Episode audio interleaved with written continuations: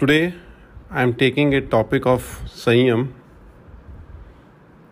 The English meaning of it could be self-restraint, or I would call disciplining the mind. Mind is the most powerful force which makes human being different from animals. Mind is like a matchstick which can help in lighting a lamp or lighting a space, or it has the same power to fire the forest.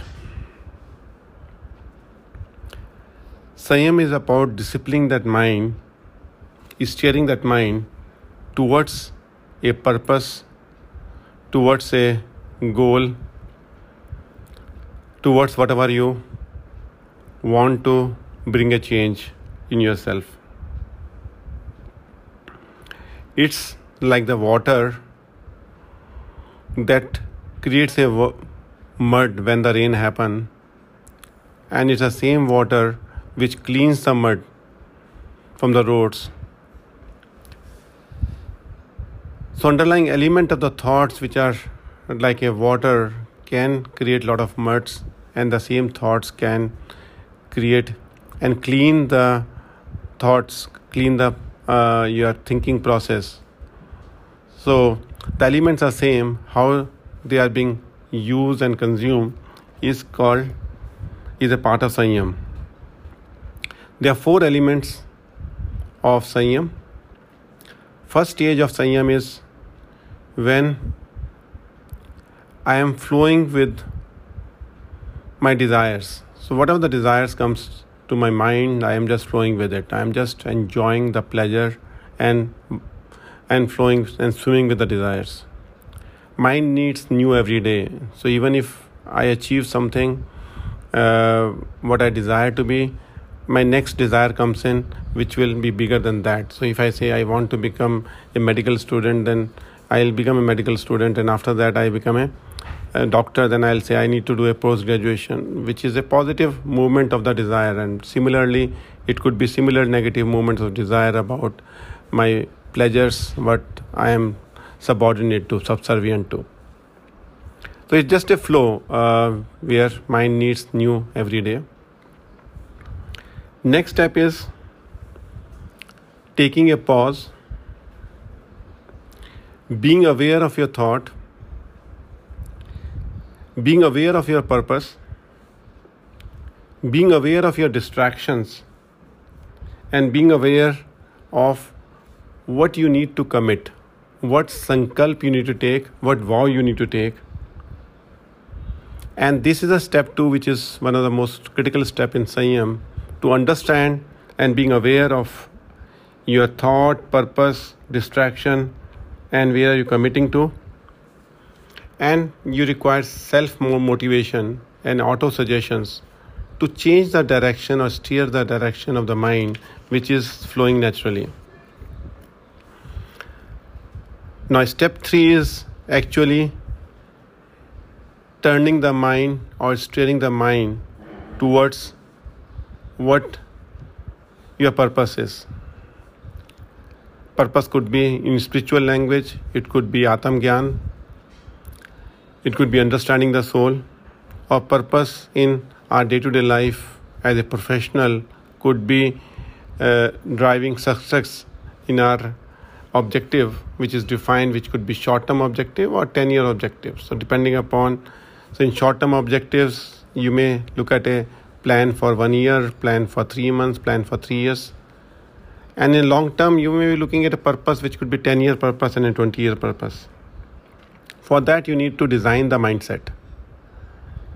So design the mindset towards ten-year agenda is a purpose, and designing a project plan for next three months or next one year is the designing the short-term plan.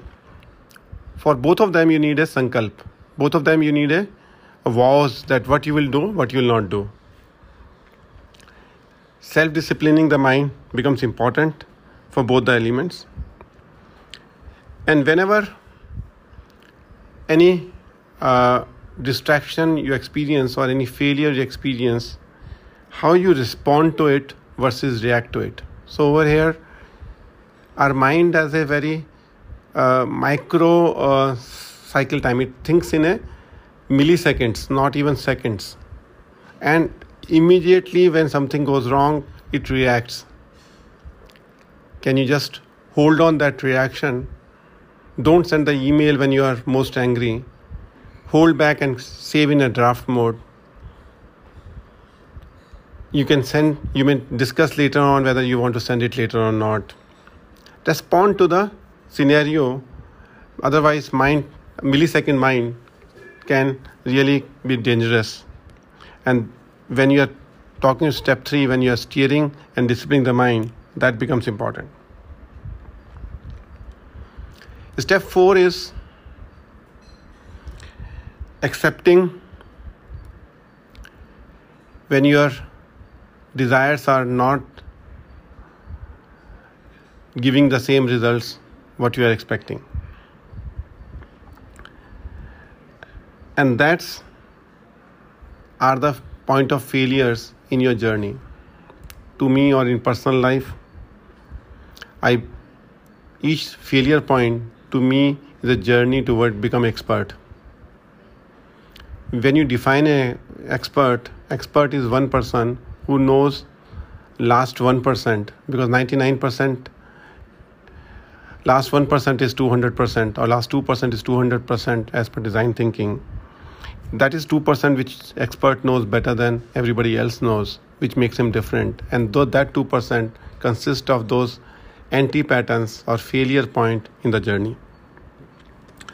So these are four elements of Sanyam, starting from going with the flow, taking a pause, designing and disciplining the mind, and acceptance is the fourth element. Now, in a larger context of last five days, this Sanyam is possible because of forgive and forget, humility and compassion, contentment and purity, integrity and simplicity. And yesterday I talked about what is truth, what is your truth, what you are searching for. And Sanyam drive and helps to discover that truth and moving closer to your truth. In summary, Sanyam helps in designing of the purpose or mindset, which could be big, small, but designing the mindset, जिसको बोलते हैं बड़ी सोच. Sanyam can help in designing the Badi Soch, leading to disciplined execution. It prepares the mind to respond to odds or failures rather than reacting to them. And that preparation is important when we go to the next steps. That's all for the day.